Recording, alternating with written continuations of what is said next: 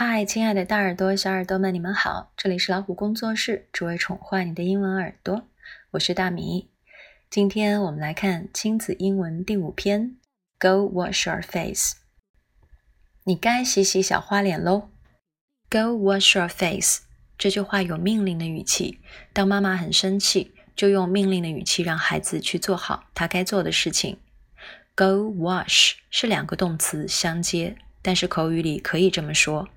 可以把它当做是 go and wash 缩写形式。那么，如何用完整的句子来说“你该去洗脸了呢”？原来加上主语就可以了。You have to go wash your face。如果是问句，该怎么问呢？刷牙了没？洗脸了没？Did you brush your teeth？亲爱的妈咪，记住这些简单的句子了吗？Go comb your hair。 Go wash your face，宝贝们会不会觉得妈妈好凶啊？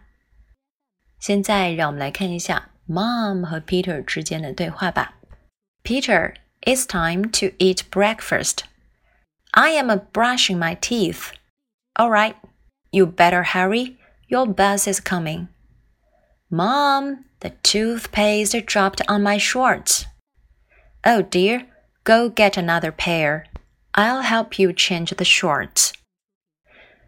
那我们看一下对话里面的 "It's time"，就是我们之前提到过的，表示是时候该干什么了。It's time。Teeth，T W E T H，teeth，这里是 tooth 复数的不规则变化，就是把 double O 变成 double E。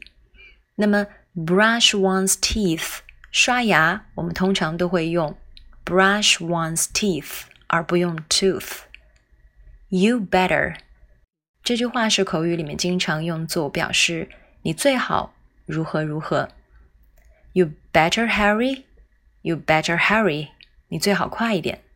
Shorts 前面也学过的衣服类名词，它是常以复数形式出现的，类似于 trousers、jeans。Shorts 指的是短裤哦。Go get 也是两个动词相接，口语上这么用，表示 go and get。最后我们来看一下 wash，W A S H，wash 是表示洗涤的意思。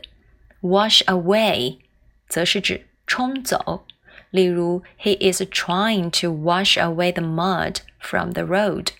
他试着冲走马路上的泥巴。 这可是一个大工程呢。那么今天我们学习的句子主要是 "Go wash your face"。Go 后面可以加另外一个动词，然后表示该去做什么了。Go wash your face。Go brush your teeth，类似于这样。你可以根据你需要去表达。好了，今天的节目就说完了。喜欢的话就点个赞吧，还可以请爸爸妈妈把它们分享进朋友圈，让更多的小朋友都能听到。也欢迎大家订阅微信公众号“老虎小助手”，点击右下角的菜单“会员中心”，收听超过一万个有声资源哦。See you next time.